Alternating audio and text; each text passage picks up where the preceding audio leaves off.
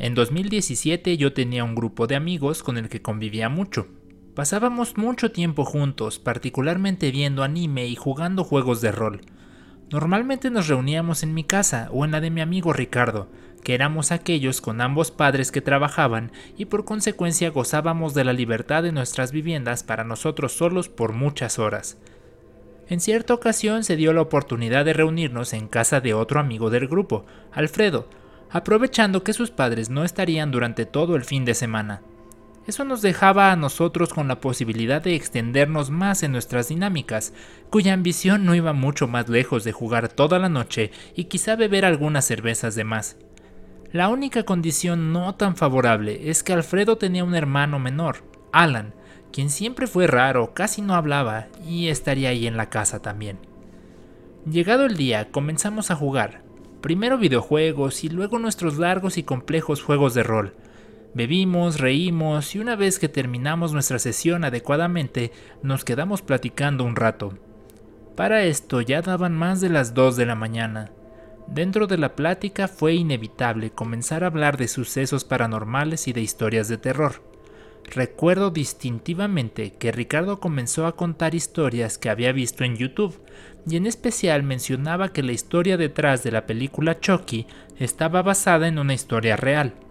Ricardo citaba un video del Gran Dross, en donde se explicaba que Don Mancini, el director y creador de la saga Child's Play, las películas de Chucky, se había inspirado en un muñeco llamado Robert, el cual había sido usado en rituales vudú y que tenía vida propia, según testimonios de antiguos propietarios y vecinos de estos.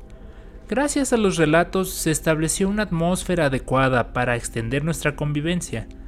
Desafortunadamente, Alfredo no estaba cómodo con ello, ni Alan, que tan pronto empezamos a contar historias se retiró a su habitación. Después de un rato, Alfredo nos pidió que cambiáramos el tema. Como era de esperarse, empezamos a cargarle pila, es decir, a molestarlo un poco sobre eso. Visiblemente alterado, Alfredo nos dijo que este tipo de historias afectaban mucho a su hermano y que por favor ya no continuáramos. Con un poco más de seriedad, le preguntamos la razón de fondo. Alfredo nos reveló que cuando Alan era pequeño, decía ver a un hombre que lo seguía por la casa, un día Alan comenzó a gritar, primero con su voz de niño y luego con una voz que no era la suya. A partir de ese episodio, Alan tenía ataques en los que decía cosas sin explicación. Según Alfredo y su familia, era como si el hombre fuera en realidad un espíritu que había poseído a Alan y que en ocasiones hablaba a través de él. De lejos, esa había sido la historia más aterradora que cualquiera de nosotros hubiera escuchado, y comenzamos a hacerle más preguntas, a lo que Alfredo se incomodó y nos pidió, ya molesto, que lo dejáramos en paz.